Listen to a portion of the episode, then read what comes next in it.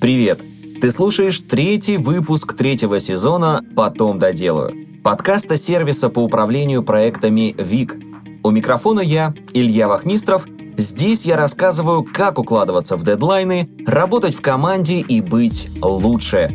А в этом выпуске расскажу, как работать в команде с токсичными людьми. Пришло время разобраться, кто такие токсичные коллеги и почему они вносят хаос в работу команды, а также что делать, если в твоем коллективе завелся такой человек. Токсичный коллега – проблема любого коллектива. Они манипулируют, перекладывают задачи, сплетничают, короче, отравляют рабочую атмосферу, провоцируют конфликты внутри команды и ухудшают продуктивность работы – если токсичный человек, например, твой партнер или новый знакомый, можно просто прекратить общение. Но если токсичен твой коллега, избежать коммуникации не получится, а ведь такие люди чаще являются причиной хаоса в работе. Возникают конфликты, которые вовлекают других сотрудников и приводят к разладу в команде, а также к потере ценных специалистов, которые не захотят работать в таком коллективе. Усложняются бизнес-процессы, Токсичные коллеги не укладываются в сроки, косячат, перекладывают задачи, ленятся, а все это ухудшает уже отлаженные рабочие процессы. Шесть типов токсичных коллег. Мы выделили условные модели токсичных коллег, которые чаще встречаются на работе.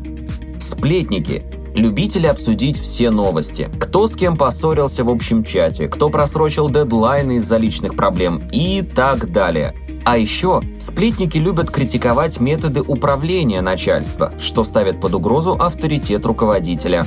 Сплетни частенько приводят к конфликтам, а также ставят под угрозу уважительную рабочую обстановку. Это, в свою очередь, влияет на продуктивность работы и вовлеченность сотрудников. Шутники но в основном те, которые не видят границ между работой и дружеским общением – задают личные вопросы, пошло и неуместно шутят, ставят в неловкое положение.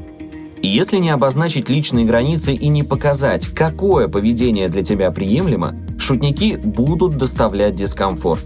А работать в таком коллективе, согласись, не очень приятно.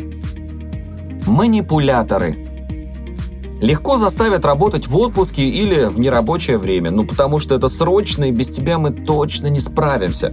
Завалят тебя своими задачами, которые, кстати, даже в твои компетенции не входят. Вечно недовольные. Все не нравится, коллеги работают не так, процессы неграмотно выстроены, руководители плохо управляют. Вот маленькая толика того, о чем они неустанно ноют вместо того, чтобы работать. Одиночки – Работать в команде не для них. Они лучше знают, что делать. Одиночки хотят выделиться и доказать, что лучшие в коллективе, хотя это не гонка, а командная работа. Еще я бы сюда добавил хвастливых сотрудников, которые считают себя самым важным элементом в команде и открыто это демонстрируют. Но, к сожалению, с хвостунами работать сложно, что также не помогает построить уважительную обстановку в команде. Ленивые. Такой коллега сделает все, чтобы не делать ничего. Откладывает задачи, отказывается брать ответственность за работу и перекладывает ее на других. Не хочет особо напрягаться, тем самым ухудшает рабочие процессы, оттягивает сроки, косячит и подводит команду и клиента.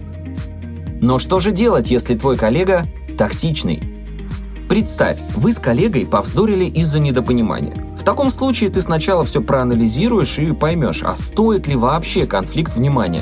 Возможно, через пару дней все и так само наладится. Другая ситуация. Коллега задает неуместные вопросы и пушит задачами после окончания рабочего дня, заставляя тебя жертвовать своим личным временем. Это значит, что коллега токсичен, и с ним нужно бороться. Но как? Первое. Установи личные границы. Часто мы не умеем и боимся обозначать личные границы. Например, когда коллеги задают неуместные вопросы, заваливают задачами в нерабочее время и так далее, нам кажется, если мы откажем или установим границу, нас сочтут некомпетентными и мы станем менее ценными для команды, хотя это совершенно не так. Более того, для токсичных коллег именно это является зоной для манипуляции. Забивать на нарушение границ не стоит. Лучше обозначь коллегам, какое отношение для тебя ок, а какое нет. Например, если не готов обсуждать личные темы на работе, открыто скажи это. Второе. Поддерживай уважительные отношения. Не лезь в чужие конфликты, чтобы потом не оказаться виноватым. Ну и не обсуждай никого за спиной. Тем самым не испортишь отношения с коллективом и не приведешь к конфликтам. Начни говорить «нет». Мы боимся, что нас сочтут плохими специалистами. Именно поэтому соглашаемся перерабатывать, жертву личным временем, ну или берем задачки, которые не входят в наши обязанности. В итоге ты не успеваешь делать свои задачи, ошибаешься и выгораешь.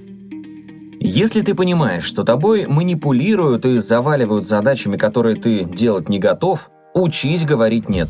От этого ты не станешь менее ценным специалистом, а коллеги будут с уважением относиться к твоим личным границам. Следующий пункт. Обсуждай. Спокойно обсуди с токсичным коллегой, что именно тебя смущает в его поведении. Будь сдержан и не проявляй эмоции, даже если очень хочется. Важно не терять самообладание и не переходить на открытый конфликт. Твоя цель – обсудить проблему и найти решение, а не испортить отношения еще больше. И еще один совет. Обсуди эту проблему с отделом кадров.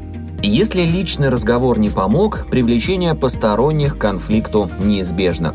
Но сразу идти к руководству не стоит. Обсуди для начала ситуацию с HR-отделом или бизнес-коучем, если таковые в компании имеются – Возможно, они помогут уладить конфликт. Ну, например, переведут вас с токсичным коллегой на разные проекты, обсудят ситуацию с токсичным коллегой и так далее. Главное, помни, ответственность за твой комфорт лежит на тебе. Если коллега нарушает твое личное пространство, не забивай на это и вовремя обозначай, какое поведение для тебя недопустимо. Это поможет в борьбе с манипуляторами и другими токсичными коллегами. Спасибо, что дослушал выпуск до конца. Делись этим и другими выпусками со своими друзьями и коллегами, подписывайся, чтобы не пропустить новые выпуски, и, конечно же, регистрируйся в нашем таск-менеджере ВИК, ссылка в описании.